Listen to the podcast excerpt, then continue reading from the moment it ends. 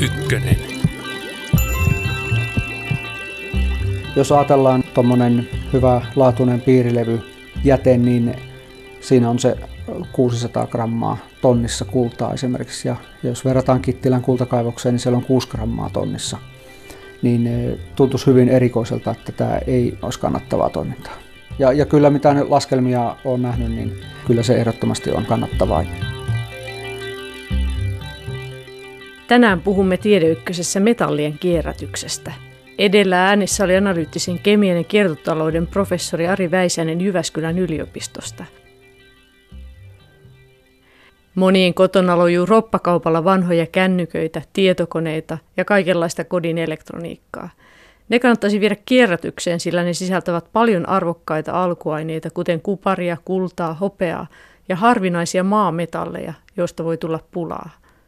Näiden metallien kysyntä kasvaa jatkuvasti erilaisten laitteiden ja sähköautojen lisääntyessä.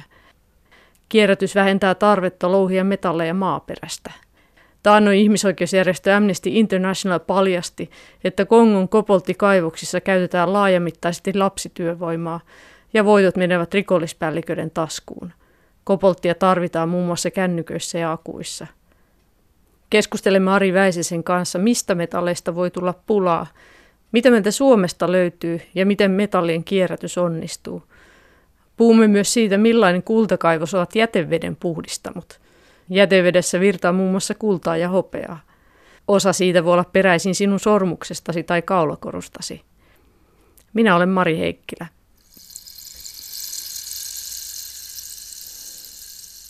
Mitä enemmän me pystytään kierrättämään näitä materiaaleja, niin se on ehdottoman tärkeää. Ja minun mielestäni niin tämähän on valtavien resurssien haaskausta, jos esimerkiksi akut ja sitten esimerkiksi tämä elektroniikkajäte, niin jos ei sitä saada kiertämään. Tällä hetkellähän kumminkin EU-komission listauksissa ja esimerkiksi Joint Research Centerin tekemän tutkimuksen mukaan, niin kierrätysasteet on esimerkiksi harvinaisten maametallien osalta niin 6-7% ja jalometallien osalta noin 11%.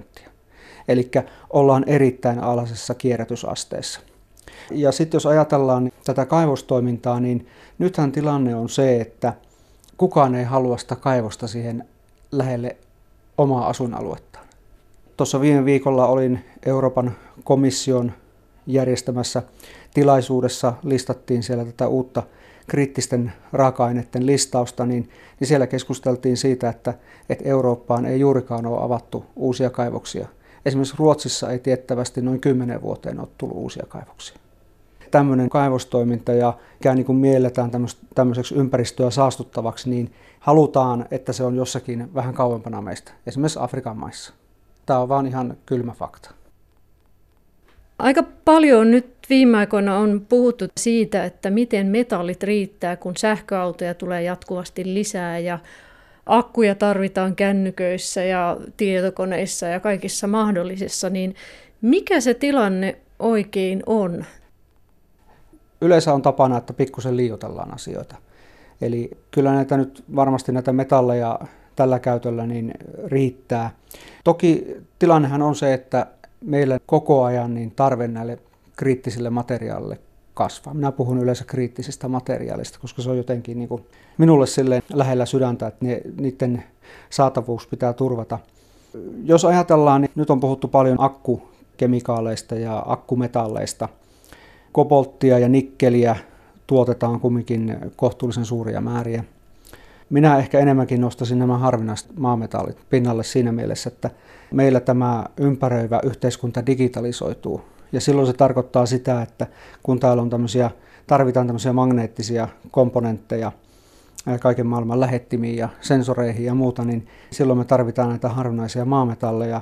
Ja tällä hetkellä tuotanto on 90% tai kaupankäynti niin sanotusti Kiinan hallinnassa. Eli tämä voi olla semmoinen enemmänkin, mikä tulee jossain vaiheessa vastaan, että näiden metallien saatavuus niin vaikeutuu huomattavasti.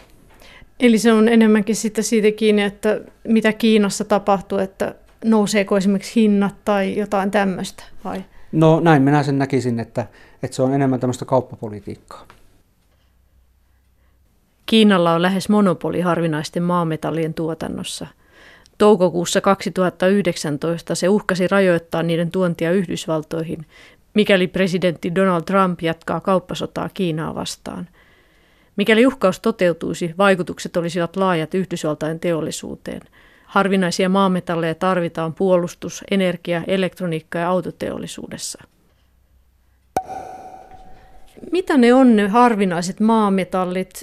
Sanoit, että niitä tarvitaan näihin magneetteihin, joita sitten on kaikissa näissä elektroniikkaosasissa, niin mitä nämä on?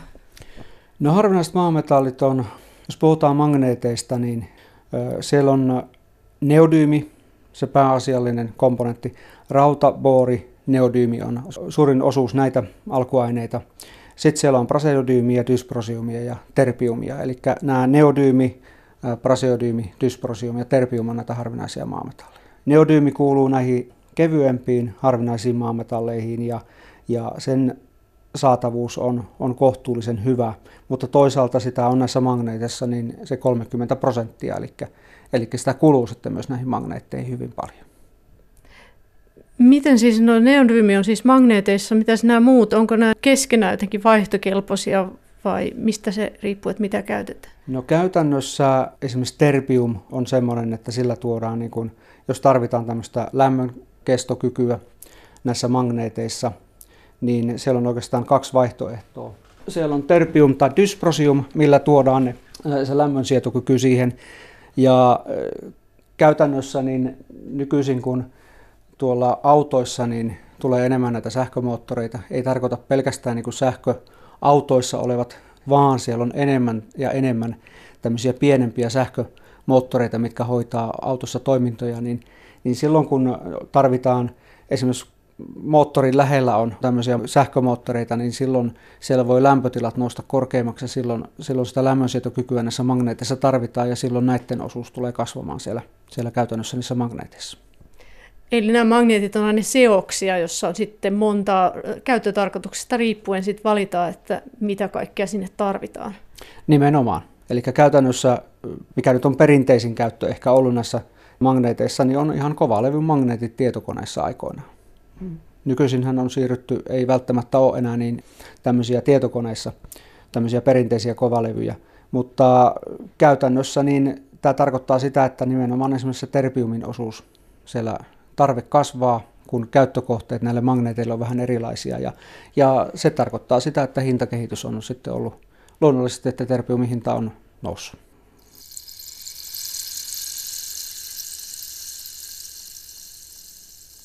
Nyt on viime aikoina puhuttu myös aika paljon siitä, että Suomesta löytyy vähän kaikenlaista kiinnostavaa kaivosteollisuuden näkökulmassa. Esimerkiksi kobolttia on nykytiedon mukaan enemmän kuin missään muualla Euroopassa ja kultakaivoshan Suomessa on jo ja tällaista. Niin mitä meillä Suomesta voitaisiin kaikkea löytää?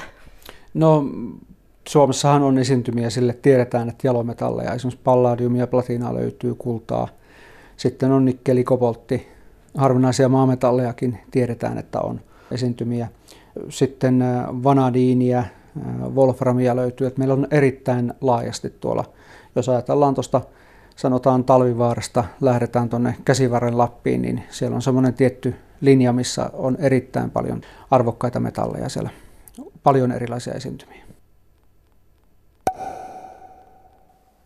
Suomen kaivosteollisuudesta tulevat monelle mieleen ensimmäisenä Talvivaaran kaivokseen liittyvät ongelmat. Pääasiassa nikkeliä ja sinkkiä tuottavassa kaivoksessa tapahtui vuonna 2012 kipsisakka-altaan vuoto ja alueelle kertoi ylimäärin vettä. Seurauksena oli vesistö- ja ympäristöongelmia. Mutta on meillä Suomessa muutakin kaivostoimintaa. Esimerkiksi Outokummulla on Kemissä Euroopan suurin kromikaivos, joka aloitti toimintaansa jo 1960-luvulla. Kromin avulla tehdään Tornion terästehtaalla valmistettavasta teräksestä ruostumatonta. Meillä on myös Euroopan suurin kultakaivos Kittilässä. Se tuotti ensimmäiset kultaharkot vuonna 2009.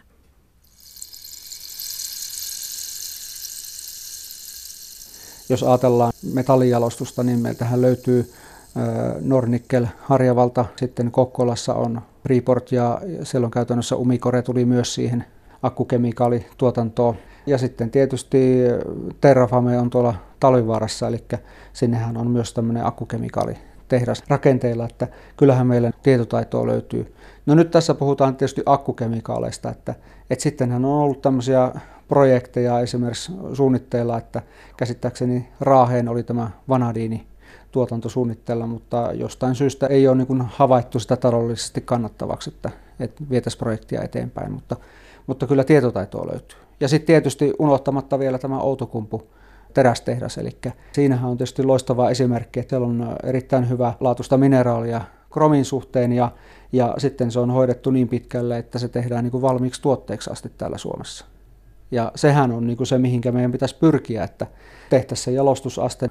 Mä puhun upgrade-ekonomista, kun meillä täällä näitä metalleja, mitä otetaan talteen, niin pitäisi pystyä upgradeaamaan mahdollisimman arvokkaaksi ne, että jos me otetaan esimerkiksi vaikka palladiumia talteen, niin jos me tehdään joku palladiumyhdiste ja saadaan tuplattua hinta, niin onhan se ehdottomasti järkevämpää myydä semmoisena eteenpäin kuin vaan pelkkänä palladiumilla, vaikka siinä on jo huippuhyvä hinta. Ja tuolla tosiaan kromi esimerkiksi ei ole muuten niin välttämättä niin arvokasta, mutta sitten tehdään ihan maailman huippuluokan tuotetta niin terästä siellä Torniossa. Puhuit tuossa noista akkukemikaaleista, niin mitä lasketaan akkukemikaaleiksi? No siellä on käytännössä litium, koboltti, nikkeli, mangaani ja sitten itse asiassa grafiitti lasketaan myös. Sitä tarvitaan siellä tuotannossa, eli nämä on käytännössä nämä 5, mistä yleisimmin puhutaan akkukemikaalista.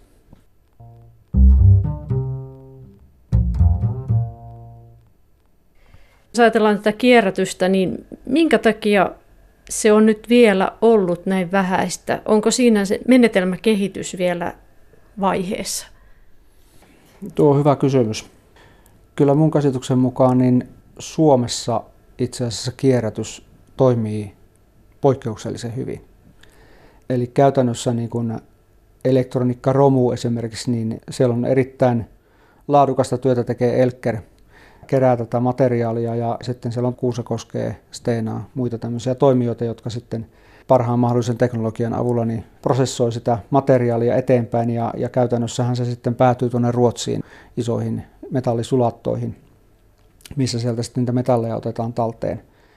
Sanotaan näin, että ehkä ihmiset me voitaisiin vähän vielä parantaa sitä, että esimerkiksi kännykät on semmoisia, että niitä kuulemma on tuolla jokaisella niin pöytälaatikossa niin useampia kappaleita ja ehkä pitäisi saada paremmin tämä materiaali kumminkin kiertoon, että saataisiin mahdollisuuksien mukaan kaikki ne arvoaineet sieltä talteen.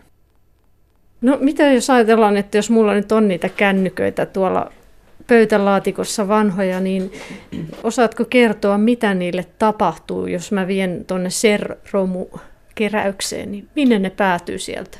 Kyllä niin minun käsityksen mukaan niin esimerkiksi Kuusakoski on semmoinen todennäköinen paikka, mihin se menee. Että siellä on toki useampia toimijoita, jotka käytännössä niin alkaa käsittelemään niitä, eli ne puretaan sieltä ja muoviosat erotellaan. Ja sitten käytännössä riippuen siitä, onko se tämmöinen suurempi toimija vai onko siellä sitten semmoinen pienempi toimija, jolla sitten ihan käsin erotellaan niitä. Jos käsin erotellaan, niin sitten varmasti tämmöiset mikrofonit ja menee omaan paikkaansa ja sitten piirilevyt on tietyssä tämmöisessä jäteastiassa ja ne lähtee sitä sitten eteenpäin käsittelyyn. Eli lähtee eri paikkoihin ja eri käsittelijälle. Akut menee omaan paikkaan? Joo, ilman muuta. Akuthan irrotetaan sieltä ihan heti. Että akuillehan on Suomessa niin järjestetty hyvin kierrätystä ja Akkuseron on toimija, joka sitten käytännössä murskaa näitä akkuja ja erottelee sieltä sitten tietysti nämä kuoret ja tulee sitten tämmöistä kemikaalimassaa sieltä niin sanotusti sieltä sisältä.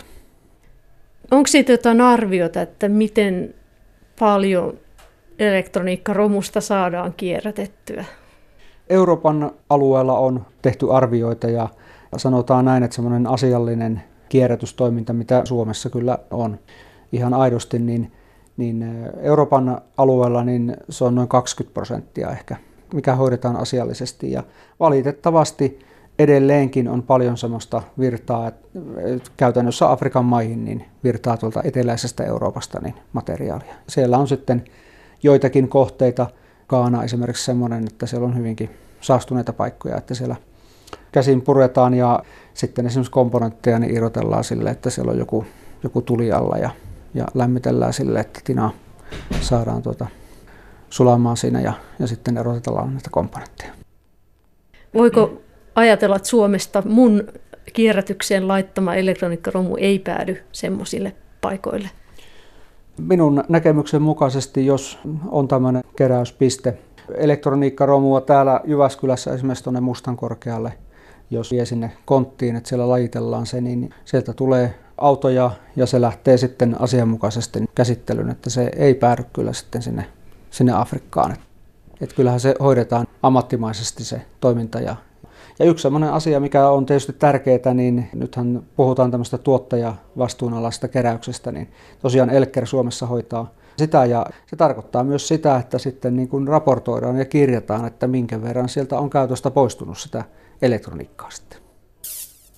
Tähän voisi vielä lisätä sen, että Suomessa tämä asia toimii hienosti, eli täällä nämä tuottajavastuualaiset yritykset on hoitanut sen silleen, että siellä on yritys, joka hoitaa tämän keräyksen, mutta esimerkiksi Euroopassa on sellaisia maita, että tämmöistä systeemiä ei ole, eli voi olla hyvinkin villiä se meininki sitten eri paikoissa.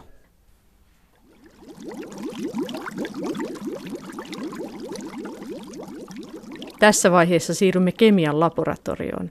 Ari Väisänen esittelee Jyväskylän yliopiston tutkijoiden kehittämää menetelmää, jolla metalleja saadaan entistä enemmän talteen elektroniikkaromusta.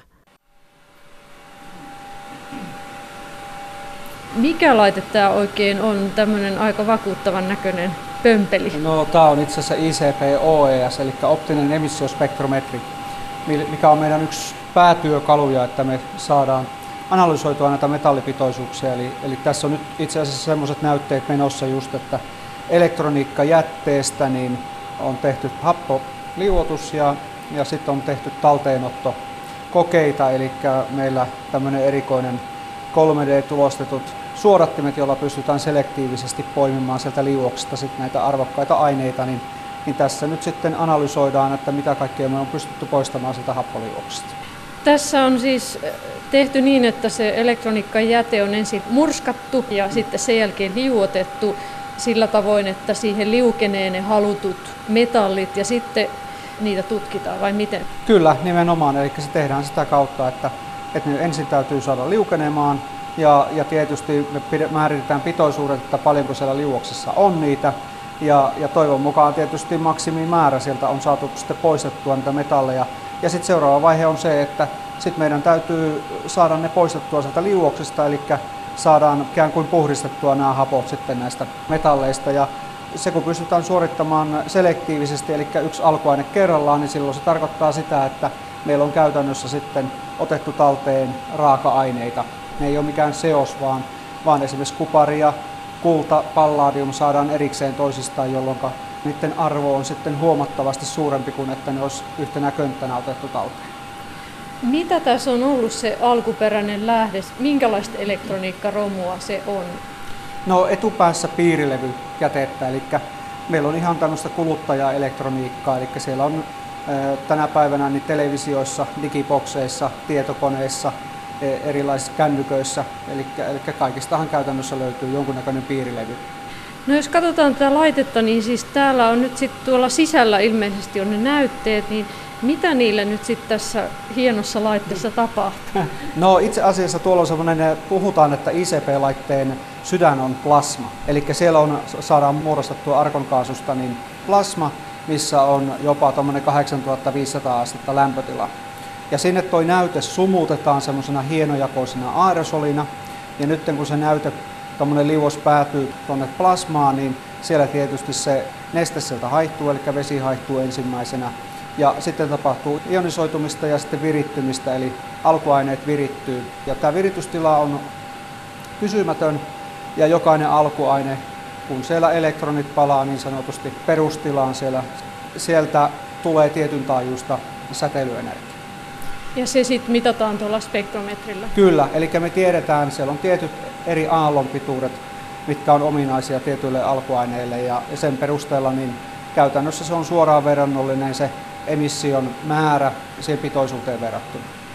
Mitkä kaikki on teillä tässä mitattavina tällä hetkellä? Tällä hetkellä täältä näkyy, niin siellä on muun muassa vanadiinia, rautaa, alumiinia, koboltti, kromi, nikkeli, lyijy, sinkki, kupari. Näköjään harvinaista maametalleista neodyymiä on siellä. Kadmiumia seurataan myös. Eli käytännössähän meillä niin kuin jalometalleille on selvitetty, miten ne saadaan hyvinkin tehokkaasti talteen, mutta nyt siellä on sitten tämmöisiä muita aineita, akkukemikaaleissakin paljon käytettävää nikkeliä ja kobolttia esimerkiksi. Ja mehän tietysti pyritään hiomaan tämä meidän talteenottoprosessi semmoiseksi, että me otettaisiin kaikki mahdollisuuksien mukaan nämä metallit talteen sieltä elektroniikkaromusta.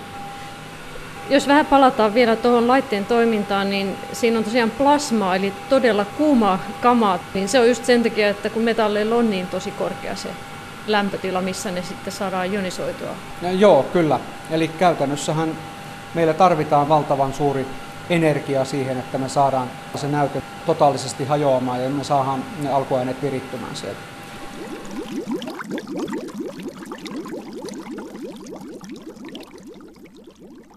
Onko se niin ollut aikaisemmin, että kierrättäminen ei ole vain sen takia, siihen ei ole lähdetty, että se on nähty, että se on liian vaivalloista ja kallista verrattuna sitten siihen louhimiseen sieltä kaivokselta? No kyllä varmasti, eli se on hyvin haastavaa niin kun lähteä noita metalleja erottamaan, ja jos ajatellaan esimerkiksi perinteistä elektroniikkajätteen käsittelyä, niin siellähän on tämmöinen pyrometallurginen prosessi, eli käytännössä sieltä kupari saadaan erittäin hyvin talteen, jalometalleja saadaan hyvin talteen, mutta tämä tarkoittaa sitä, että harvinaiset maametallit sitten menetetään siinä prosessissa. Minne ne menetetään sitten? Siellä on käytännössä tämmöinen jäännöskuona, mihinkä ne sitten päätyy. Nyt jos ajatellaan harvinaisten maametallien prosessointia muutenkin, niin sehän on Kiinassa käytännössä osataan tehdä se niin sanottu separointi. Eli kun ne on tuollaisena seoksena, niin erittäin vaikeasti toisistaan erotettavissa, niin kiinalaiset hallitsee sen teknologian. Eli käytännössä aikaisemmin, jos ajatellaan mitä sieltä elektroniikkaromusta on otettu, niin sieltä on otettu nämä kaikkein arvokkaimmat kulta vastaavat ja sitten ne muut on mennyt tuhkan mukana sitten. Joo, aikoinaan on kehitetty prosessia siihen suuntaan, että tokihan kulta on sellainen, että se on erittäin arvokasta ollut tiettävästi aina. No nyt tietysti palladium on sitten hintakehitys ollut viimeisen vuoden aikana erittäin hurjaa, että on jopa kalliimpaa kuin kulta tällä hetkellä tai hyvin samoissa hinnoissa. Ja sitten tietysti kuparia on paljon, eli tuommoisessa piirilevymateriaalissa niin siinä on 20% kuparia, niin sen talteenotto, niin se tehdään sillä volyymilla, se raha siinä. Kuparihan on se pääasiallinen sähköä johtava komponentti siinä. Joo, siis kupari on, sitä käytetään, sitten hopea on tietysti yksi sellainen, mikä on tullut viime aikoina ja on pitoisuudet minun käsityksen mukaan lisääntynyt siellä. Palladium on tuttu näistä auton katalysaattoreista. Käytetäänkö sitä sitten miten muualla? Palladium on tosiaan katalysaattoreissa, se on varmaan se kaikista suurin käyttökohde palladiumille. Sitten täytyy muistaa, että se on erittäin hyvä katalyytti tuolla kemian teollisuudessa. Eli kun puhutaan kemian teollisuutta ja esimerkiksi lääkeainetuotantoa, niin tämmöisissä kemiallisissa reaktioissa niin palladium toimii katalyyttinä siellä. Noin 85% palladiumin kysynnästä tulee autoteollisuudesta. Kysynnän kasvua selittää se, että dieselautojen päästösäädökset ovat tiukentuneet ja monissa maissa keskustellaan niiden kieltämisestä.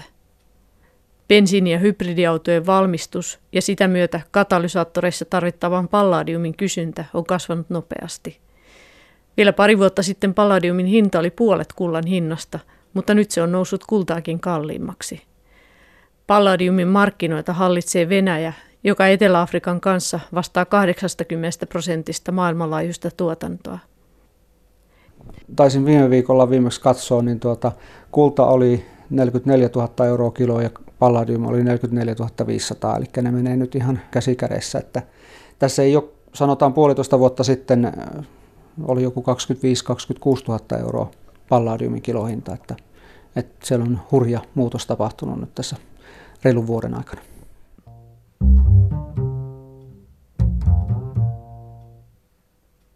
Monesti hyvät ideat lähtevät liikkeelle hieman sattumalta. Niin lähti liikkeelle myös Ari Väisäsen tutkimusprojekti metallien eristämisestä elektroniikkaromusta. Mutta nyt on jo koemittakaavan tehdas valmistella Jyväskylään. Tämä lähti itse asiassa liikkeelle. Tämä oli yhdestä lehtijutusta. Eli meidän tutkijatohtori Perämaan Siiri väitteli. Aiheena oli harvinaisten maametallien talteenotto lentotuhkasta. Tämä tehtiin yhteistyössä tämä projekti Jyväskylän Energia Oyn kanssa ja sitten Metallitekniikka-lehdessä oli juttu tästä Siiristä ja hänen väitöskirjatyöstään ja tuolla Etelä-Suomessa sitten oli innokkaita lukijoita ja se aiheutti sitten sen, että meidät pyydettiin Teknologiateollisuus ry:hyn vieraaksi ja siellä keskusteltiin sitten tästä aiheesta ja siinä sitten kuinka ollakaan niin puhe kääntyi siihen, että elektroniikkaromu, että mitä sille tapahtuu ja voisiko sieltä niin kuin tehokkaammin saada eri metalleja talteen. Ja tästä on nyt muistaakseni 4 vuotta aikaa ja se oli silloin juhannusviikolla, muistan vielä sen. Ja siitähän lähdettiin sitten pohtimaan tätä, miten mentäisiin eteenpäin ja käytännössä Elker tuli sitten mukaan tähän, toimitti erilaisia näytteitä meille elektroniikkaromusta ja testeihin ja sitten tuolla Riihimäellä on semmoinen kuin pari materiaa, niin he hoiti murskausta ja siinä meni muutama kuukausi, niin meillä oli ensimmäisiä näytteitä, mitä me ruvettiin analysoimaan, mitä sieltä löytyy ja mitä metallipitoisuuksia on eri komponenteissa ja erityyppistä piirilevyn murskaa oli ja siitä se kaikki lähti sitten liikkeelle ja pitkään tehtiin, mä oon aina sanonut, että tehtiin vähän niin kuin taksverkki pohjalta tätä hommaa, että ei meillä ollut mitään rahoituksia, mutta kun kaikilla oli semmoinen mielenkiinto siihen hommaan, niin asiat eteni hitaasti, mutta varmasti niin sanotusti. No nyt ollaan kuitenkin jo pidemmällä siitä. Tällä hetkellä teillä on jo tämmöinen aika hyvinkin toimiva koesysteemi. On puhuttu myös tehtaasta, niin missä vaiheessa nyt mennään? No nyt mennään siinä vaiheessa, että meillä on hyvinkin tarkka tieto, että miten tietyt metallit otetaan talteen sieltä. Ja tässä tosiaan kehitettiin tämä 3D-printattu scavenger-teknologia, eli tämmöinen siepparimateriaalit, eli 3D-printtauksella pystytään tekemään tämmöisiä ikään kuin suodattimia ja kun siellä on se oikea kemia sisällä, niin tietty kemiallinen funktionaalisuus, niin me pystytään ihan yksittäisesti, selektiivisesti nappaamaan näitä metalleja talteen. Ja talteenottoteknologia on kunnossa ja erityisesti näiden arvokkaampien aineisten osalta. Ja nythän me saatiin tässä alkuvuodesta niin Euroopan aluekehitysrahastolta rahoitusta, eli me ollaan nyt tehty kilpailutus ja meille tulee tuossa ensi vuoden alussa niin semmoinen benchscale-laboratorio varustetaan, eli tarkoittaa käytännössä sitä, että meille tulee semmoinen, puhutaan tutkimusalustasta, eli sinne tulee niin kuin tämmöiset liuotusastiat, että me pystytään kilon mittakaavassa testaamaan ensisijaisesti elektroniikkaromua, mutta sitten myöhemmin myös muita materiaalia, niin näiden käsittelyä, eli metallien liuotusta sieltä. Ja sitten siinä on erilaisia talteenottotekniikoita, eli kuparille on esimerkiksi tämmöinen perinteinen elektrolyysi, laitteisto tulee siihen. Sitten on tämmöiset ionvaihtotekniikat, neste-uutot, mikä on yleisesti tuolla metallijalostuksessa käytössä. Ja sitten tietysti voidaan integroida tämä meidän 3D-sieppari siihen. Eli tämä on semmoinen prosessiympäristö, missä me voidaan jatkuvatoimisesti mallintaa tämmöistä prosessia, että mitä siellä tapahtuu ja katsoa sitten esimerkiksi, että minkälainen siellä on jätemäärä. Koskaan ei päästä täysin jätteettömään prosessiin, vaikka meillä hapot kiertää ja reaganssit hyvin siellä, niin siitä huolimatta niin meidän pitää pyrkiä siihen, että se jäännös tavallaan, mikä sitten pitää sijoittaa jonnekin, niin se olisi mahdollisimman pieni. Ja nythän tässä ollaan Suomen ympäristökeskuksen kanssa ollaan tekemässä rahoitushakuja aiheeseen liittyen, että heiltä tulee sitten, toivon mukaan saadaan rahoitusta, niin päästään tutkimaan tämmöistä jatkuvatoimista mittausta siinä. Eli käytännössä voidaan katsoa tässä tutkimusympäristössä, että mitä pitoisuuksia sinne jää ja jatkuvatoimisesti ja sitten arvioida esimerkiksi minkälaisia päästöjä tämmöisellä prosessilla olisi ympäristöön. Eli tämä on yksi sellainen tärkeä asia, mikä meillä on koko ajan ollut tässä mukana, että meidän pitää saada semmoinen talteenottoprosessi, että siitä ei aiheuduta mitään päästöjä siihen ympäristöön. Se pitää olla minimoitu ehdottomasti ne päästöt. Eli jos ajatellaan sitä kokonaisuutta, niin käytännössä se on sillä tavoin, että teille tulee se elektroniikka, murskattu elektroniikka, jota sitten erilaisilla hapoilla ja sopivilla aineilla liuotetaan ja sitten liuokseen menevät sitten nämä arvoaineet ja sitten ne voidaan yksitellen käyttämällä oikeanlaista kemiaa ne sieltä erottaa. Eli sitten on, jokaiselle on oma tapansa. Kyllä, nimenomaan. Eli tämä on se, että meillä on lähtökohtana ollut se, että meidän pitää saada ne erilleen ja se pitää olla riittävän puhdasta se metalli, että sille saadaan niin kuin hyvä arvo sitten tosiaan mahdollisuuksien mukaan niin yksittäin niin lähdetään sitten ottamaan niitä kaikkia metalleja sieltä talteen. Että tällä hetkellä palladium, hopea, kupari on ne pääasialliset komponentit, mitä sieltä niin kuin otetaan talteen. Tinaa saadaan myös talteen. Sitten on tietysti nämä harvinaiset maametallit on erikseen. Ne menee sieltä magneettisesta fraktiosta, mutta jos puhutaan piirilevymateriaalista, niin sitten siellä on sinkkiä, nikkeliä, siellä on lyijyäkin valitettavasti edelleen. Tokihan siellä on tietysti nyt kierrossa sitä vanhempaa tavaraa, eli siellä on sitä lyijyä ihan aidosti ollutkin. Mutta jos ajatellaan niin kuin nikkeliä ja sinkkiä, tinaa, lyijy myös, niin onhan ne ihan arvokkaita aineita. Ja tosiaan, jos lyijykin saadaan erikseen, että se on 95%, jopa 99% puhdasta, niin kyllähän sille ottajia löytyy. Puhuit tuossa niistä sieppareista, niin onko sulla täällä näyttää yksi sieppari? Mä voin kuvailla sitä tässä. Minulla on täällä näyttää useampikin sieppari. Ja tässä on muun muassa tämmöinen ihan mallikappale JYU Lokolla. Eli Jyväskylän yliopiston Lokolla varustettu sieppari. Tämä on tämmöinen vähän suodattimen näköinen. Siinä on tuommoinen ritilä ja sitten se vesi kai virtaa tuosta putkea pitkin tuon suodattimen läpi ja sitten siihen jää kiinni, vai miten Kyllä. se tapahtuu? Tuossa on toinen vaihtoehto tuommoinen, missä ei ole itse asiassa noita käytännössä ollenkaan noita kanavia, eli se kanava on sen takia, että me voidaan vähän sitä vastapainetta vaikuttaa, eli ei välttämättä tarvitse niin voimakkaasti pumpata sitä. Eli tämä on itse asiassa huokonen tämä materiaali, ja kun se liuos menee sitä läpi, niin me saadaan valtavan hyvä kontakti sen sieppaavan materiaalin kanssa. Eli tämä on tosiaan semmoinen kolmiulotteinen huokoinen rakenne täällä sisällä, ja nämä partikkelit sidottu toisiinsa vain osittain, eli se on semmoinen selective laser sintering tekniikka, millä ne sulatetaan vain osittain toisiinsa, jolloin sinne tulee semmoinen kanavoitunut rakenne. Ja nyt kun ne sidotaan ne partikkelit toisiinsa, niin ne pysyy sitten aina siinä samassa muodossa. Meillä olisi toinen vaihtoehto niin käyttää tämmöistä granulamateriaalia, mikä on yleisesti käytetty tämmöinen ioninvaihtomateriaali, mutta jos se esimerkiksi tuommoiseen korkeaseen pylvääseen pakataan, niin ajan myötä niin se alkaa kanavoitua, eli siellä rupeaa tapahtumaan paakkuuntumista, jolloin siellä sitten alkaa tämä liuos ikään kuin kanavoitumaan, niin se menee tiettyä kanavaa myöten, ja silloin se tarkoittaa, että meillä ei ole enää hyvässä kontaktissa se liuos niiden sieppaavien ryhmien kanssa. Mutta tässä kun se on tehty tämä 3D-printtauksella, ne partikkelit on sidottu toisiinsa kiinni, niin se pysyy se rakenne samanlaisena, eli meillä on aina maksimaalinen kontakti sen liuoksen kanssa.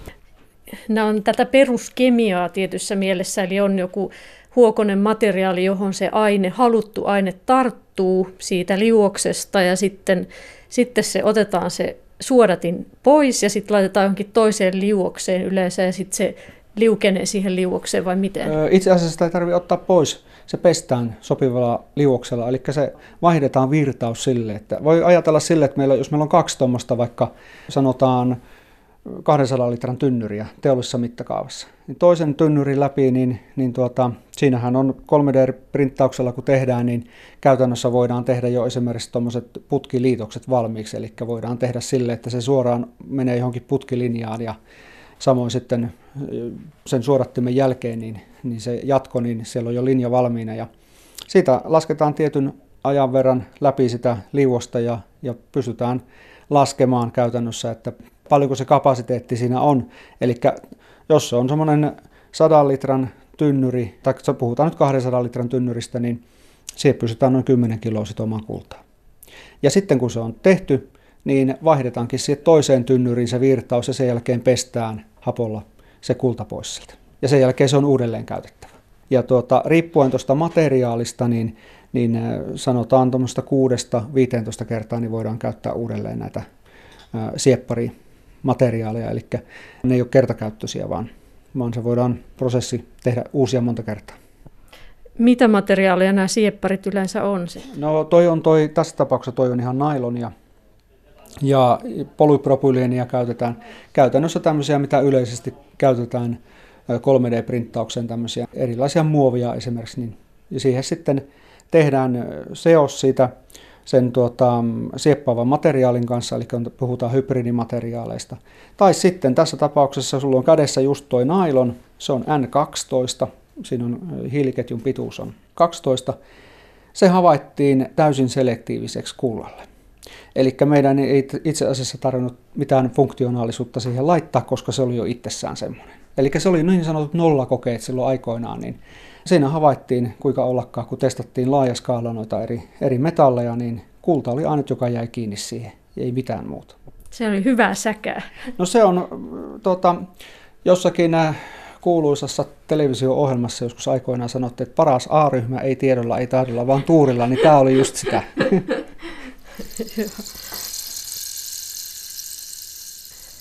Miten jos ajatellaan, että tästä teille nyt tulee semmoinen tehdas, jossa sitten voidaan nyt se kilon verran tämmöinen pilottimittakaavan laitteistot ja systeemit, niin miten sitten tästä tehdasmittakaavaan, onko siinä jo suunnitelmia? No joo, tässähän on tämmöinen demolaitoskonsortio niin sanotusti, eli tämä demolaitoshankehan on Sitran kiertotalouden tiekartan teknisten kiertojen tämmöinen yksi avainhankkeista. Ja siinä on veturina Jyväskylän Energia Oy, sitten siellä on Tapojärvi Oy Pohjois-Suomesta ja Elker mukana. Ja nyt konsortio on siirtymässä siihen vaiheeseen, että siellä on rahoitushaku käynnissä ja käsittääkseni olisi tarkoitus ensi vuoden alussa niin lähteä sitten rakentamaan semmoista 1 000 piirilevyjätettä päivässä käsittelevää laitosta. Miten paljon sitä piirilevyjätettä tulee Suomessa päivässä? Toi on semmoinen kysymys, että siihen pystyisi Elker vastaamaan aika tarkasti, mutta minun tietämyksen mukaan niin sitä tulee sen verran, että se käytännössä semmoinen 300-400 tonnia niin siihen demolaitokseen, niin sen verran kyllä Suomesta tulee vuosittain. No voisiko ajatella, että Suomessa sitten, jos saadaan systeemit toimimaan, niin sitten haalittaisiin muualta sitä jätettä ja ruvettaisiin Euroopan laajuisesti putsaamaan? No tuossa just äsken mietin edellisen vastauksen jälkeen, että sehän on siis tuommoinen piirilevyjäte, niin sehän on kauppatavaraa. Eli sitä saa kyllä ostettua, että sitä liikkuu maailmanmarkkinoilla. Että se, että onko se järkevää tehdä Suomeen vai... Minä näkisin ehkä enemmän sille, että täällä tehdään sitä tutkimusta. Kutsusin mielelläni sitä vielä huippututkimukseksi aiheeseen liittyen. Ja täällä niin kuin säädetään sitä prosessia ja hiotaan niin kuin se viimeisen päälle. Ja sitten ehkä olisi järkevämpää viedä se semmoinen iso laitos lähemmäksi, missä sitä on paljon sitä materiaalia. Tässä ei nyt pidä niin kuin ajatella silleen, että ajattelee ihmiset kaivosten kanssa, että ei siihen lähelle. Se voisi olla ihan hyvin täällä, kun mehän tehdään semmoinen vähäpäästöinen prosessi. Mutta kumminkin mitä järkeä on kuskata. Jos ajatellaan niin kuin kiertotaloutta, niin kyllähän se pitää olla silleen, että se missä sitä materiaalia on paljon, niin sitä ei suotta kuskailla ympäri maapalloa, vaan viedään sinne, missä sitä on. Onko näköpiirissä, että tällä tavoin kierrättämällä voitaisiin saada kustannustehokkaasti sitä materiaalia, jos verrataan, että nykyiset metallien hinnat, niin voidaanko päästä kannattavaan toimintaan? No varmasti päästään. Se on ihan selvä juttu, että mitä laskelmia on, niin päästään. Ja jos ajatellaan tuommoinen hyvä laatuinen piirilevyjäte, niin siinä on se 600 grammaa tonnissa kultaa esimerkiksi. Ja jos verrataan Kittilän kultakaivokseen, niin siellä on 6 grammaa tonnissa.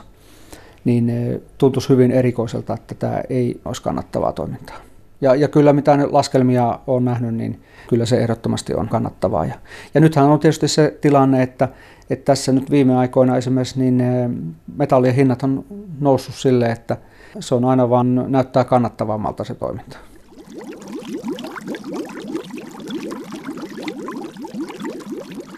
Elektroniikkaromu sisältää paljon arvokkaita metalleja, mutta yllättävän paljon arvotavaraa virtaa myös jätevesien mukana. Ari Väisänen kollegoinen on tutkinut, mitä Jyväskylän jätevesistä löytyy. Jätevedessä, jos ajatellaan talteenottoa, niin kyllähän se siellä lietteen kautta on järkevää tehdä sille, että kun jätevesilietettä muodostuu paljon, niin sinnehän ne konsentroituu ne metallit. No fosforiahan siellä on tietysti erittäin paljon. Eli se on selvä homma, että se on niin kuin, luotellaan myös kriittiseksi aineeksi, eli fosforiin on varmasti lähitulevaisuudessa tulossa asetuksia, että pitää pystyä kierrättämään enemmän sitä. No sitten siellä on palladiumia, harvinaisia maametalleja, tietysti kuparia, sinkkiä löytyy, Mutta palladium on sille, että täällä esimerkiksi jätevesilietteissä niin siellä on 1,3 grammaa tonnissa. Kuulostaa erittäin pieneltä määrältä, mutta käytännössä se on yllättäen just sama pitoisuus kuin Australiassa on yksi kaivos, missä sitä louhitaan. Eli 1,3 grammaa tonnissa. Ja tosiaan harvinaisia maametalleja lietteissä, niin jos nyt en ihan väärin muista, niin semmoinen puoli kiloa löytyy sitä jätevesilietteestä. Jos ajatellaan sitä jätevesilietettä, niin se fosforin ymmärtää hyvin, koska sehän on ulosteessa oleva aine. Eli sen takia uloste on hyvää lannoitetta, koska siinä on fosforia paljon. Mutta mistäs nämä muut tulevat, harvinaiset maametallit ja palladiumit? Ja huomasin vain semmoisen jutun tässä taannoin, että Sveitsissä tutkijat oli arvioinut, että jäteveden mukana kulkee 43 kilogrammaa kultaa ja 3000 kiloa hopeaa vuodessa. Eli aikamoinen määrä. Mistä nämä metallit tulee sinne jäteveteen? No hopeahan on tänä päivänä, niin se on nanopartikkeleina. Jos puhutaan teknisistä alusasuista, tänä päivänä ostat uuden tyynyn vaikka tai tuommoisen peiton, niin siellä hyvin todennäköisesti on hopeaa. Eli se estää tämmöiset hajumuodostumiset ja tosiaan sitä lisätään hyvin paljon. Ja yksi asia siinä meidän tutkimuksessa oli silloin, kun tutkittiin näiden metallien talteenottoa tuolta jätevesistä, niin siellä oli myös nämä nanopartikkelianalytiikka. Eli meiltähän löytyy semmoinen huippu ICP-massaspektrometri, millä pystytään analysoimaan nanopartikkeleita. Ja siinä tosiaan projektin aikana niin kehitettiin titanille ja lähinnä titanidioksidille ja hopealle ja palladiumille, kullalle, nanopartikkeleille niin analytiikkaa. Ja nyt jos ajatellaan sitä kultaa, niin mä näytän sulle, tässä on tämmöinen sormus, missä on 3 erilaista kultaa. Ja silloin kun meillä oli tämä INKI-hanke menossa, innovatiivinen kiertotaloushanke, jätevesiprojektiin liittyen, niin meillä oli ohjausryhmän kokous ja mä laitoin tämän sormuksen tonne ultrapuhtaaseen veteen. Eli voi ajatella, että se olisi noin 3 kertaan tislattua vettä. 20 minuuttia tämä oli siinä ja sen jälkeen otettiin sormus pois ja kokouksen jälkeen me mentiin sitten sinne ICP-massaspektrometrille analysoimaan. Niin siitä puhtaasta vedestä löytyi nikkeli, kupari, hopea ja kultananopartikkeleita. Ja kultananopartikkeleita oli niin paljon, että meidän piti laimentaa se näyte, että me pystyttiin analysoimaan, minkä verran siellä niitä on niitä nanopartikkeleita. Eli siis ihan puhtaassa vedessä kultasormuksesta esimerkiksi liukenee? Joo, tässä on karaattiluku erittäin suuri ja siitä lähtee tämmöisiä nanopartikkeleita. Tuossa yksi nanopartikkeli guru Chadi Stefan, tapasin hänet konferenssissa tuolla Norjassa viime vuonna ja hän sitten kertoo esimerkin, että kun hän menee USA:ssa tai Kanadassa niin kouluttamaan väkeä laitteen käyttöön, niin hän ottaa kaulakorun aina kaulasta ja pistää vähäksi aikaa veteen ja osoittaa, että hopean nanopartikkeleita tulee paljon sinne. Eli näistä koruistahan sitä esimerkiksi lähtee, että määrät on pieniä, mutta meillä on erittäin paljon käytössä näitä koruja. Ja itse asiassa kun tämä meidän yhteiskuntamme enemmän ja enemmän käytetään eri käyttökohteessa niin metalleja, niin kyllä ne vaan päätyy sitten loppupelissä niin sinne vesiin. Että vaikka tulee pieniä määriä eri kohteista, niin niitä on niin valtavan paljon. Jos ajatellaan, nyt oli puhetta esimerkiksi näistä auton katalysaattoreista, niin jos tulee tämmöisiä hulevesiä, niin olisi se jopa aika ihme, jos ei sieltä niin kuin katalysaattorista irtoisi yhtään sitä palladiumia sitten vuosien saatossa. Että kaupungeissa hulevesien, eli sade- ja sulamisvesien mukana huuhtoutuu kaduilta, liikenteestä ja polttoaineista peräisin olevia kemikaalijäämiä. Sitä kautta tulee jäteveteen metalleja. Toisaalta yksi iso metallin lähde on teollisuus. Sveitsissä oli jossain kohdin niin paljon sitä kultaa, että sitä oli tosiaan enemmän kuin kaivoksissa, kultakaivoksissa. Ja siellä sitten yksi syy oli se, että siellä on paljon kelloteollisuutta, paljon koruteollisuutta, että teollisuus on yksi. Ja Jyväskylässäkin te havaitsitte, että palladium, tai voisi olla selitys, kun täällä on katalysaattorivalmistaja. No joo, ilman muuta, että sehän on selvä juttu, että Next Finland käyttää paljon jalometalleja tuolla Vihtavuoressa, niin siellä on prosessit kunnossa, että siellä otetaan jätteet talteen. Tiedän, on henkilökohtaisesti vieraillut siellä, että kaikki on kunnossa, mutta onhan se selvä homma, että ei ikinä saa ihan kaikkea talteen. Että varmasti tulee pieniä määriä sieltä myös lisäksi tuohon meidän jätevesiin. Voitko vielä vähän kertoa tarkemmin, mitä Jyväskylän jätevedestä löytyi? Miten paljon niitä oli, niitä arvoaineita? Jos ajatellaan esimerkiksi tuommoista rekka-autolastillista, eli puhutaan nyt 30 tonnia sitä puhdistamolietettä, niin sieltä saisi 13 grammaa palladiumia ja tulisi 3 kiloa harvinaisia maametalleja ja 400 kiloa fosforia. Ja se tarkoittaa sitä, että esimerkiksi palladiumista niin saataisiin pari kappaletta, jopa 3 kappaletta sormuksia. Ja sitten nuo harvinaiset maametallit, niin siis nämä oli kaikkinensa ne harvinaiset maametallit siinä, eli kaikkia ei käytetä esimerkiksi kännyköiden valmistukseen, mutta jos siellä olisi niin kuin optimaalinen koostumus, niin 600 kännykkään riittäisi nämä harvinaiset maametallit. Ja sitten tietysti toi fosforin osuus, niin tuolla määrällä fosforia niin pystyttäisiin 20 peltohehtaaria lannoittamaan, eli se on hyvin huomattava määrä. Miten nopeasti tuommoinen rekkalastillinen lietettä Jyväskylän kokoisessa kaupungissa syntyy sitten? No vuorokaudessa syntyy reilu rekka-autolastillinen lietettä. Eli tosiaan jos ajatellaan, että 20 peltohehtaaria, sille riittää esimerkiksi toi fosforimäärä, niin sen voi kertoa sitten 400. Eli käytännössä 8000 peltohehtaaria vuodessa, niin riittää se lannoitemäärä. Eli todellakin aika merkittäviä määriä. No erittäin suuria määriä minun mielestä. Että todella jos ajatellaan, Suomessa on paljon suuria kaupunkia ja tietysti pienemmistä paikoista myös, niin täytyisi ottaa nuo hyötykäyttöön. Meillä saataisiin kyllä erittäin laaja-alaisesti esimerkiksi tämä lannoitus hoidettua. Ja tosiaan sitten esimerkiksi tämä harvinaisten maametallien määrä, niin onhan se aika huomattava, mitä täällä niin kuin käytännössä virtaa vuosittain näissä jätevesissä. Jossain päin maailmaa jätevedestä jo oikeasti hyödynnetään näitä aineita. Esimerkiksi oli yhdessä uutisessa, että Japanissa jo jätevesilietteistä otetaan talteen arvometalleja. Että sielläkin on paljon tämmöistä teollisuutta, joka sit saa aikaan sen, että on näitä arvokkaita kultaa ja hopeaa siellä jätevedessä. Mutta ihan lähiaikoina Suomessa ei ilmeisesti ole näköpiirissä, että ihan tämmöistä tulisi, että metallit sieltä. No ei metallien osalta ei ole kyllä. Että fosforihan on... Tuollahan on HSY:llä, niin Helsingin seudun ympäristöpalveluilla, niin me ollaan oltu mukana kehittämässä heille tämmöistä fosforin jälkisaastusprosessia ja siellä ollaan pilotointivaiheessa sille, että siellä saadaan erittäin tehokkaasti fosforitalteen, että pitoisuudet on ihan olemattomia, mitkä sitten päätyy sinne Itämereen loppupelissä. Mutta se on tosiaan fosforin osalta, että minun tiedossa ei kyllä ole niin kuin metallien osalta sille, että sitä hyödynnettäisiin nyt tehtä. Elektroniikkaromu on aika paljon rikastuneempaa, eli siinä on aika paljon enemmän sitä ainetta, eli se on se järkevä lähtökohta näin aluksi kierrätyksen kannalta. No joo, kyllä se on totta, että sehän on, mä puhun monta kertaa, olen puhunut tämmöistä metallikonsentraatista. Eli sehän on, jos ajatellaan niin tuollaista piirilevymateriaalia esimerkiksi, niin siellähän on aivan hurja määrä metalleja, että siinä voi painosta olla niin 30-35% metallia.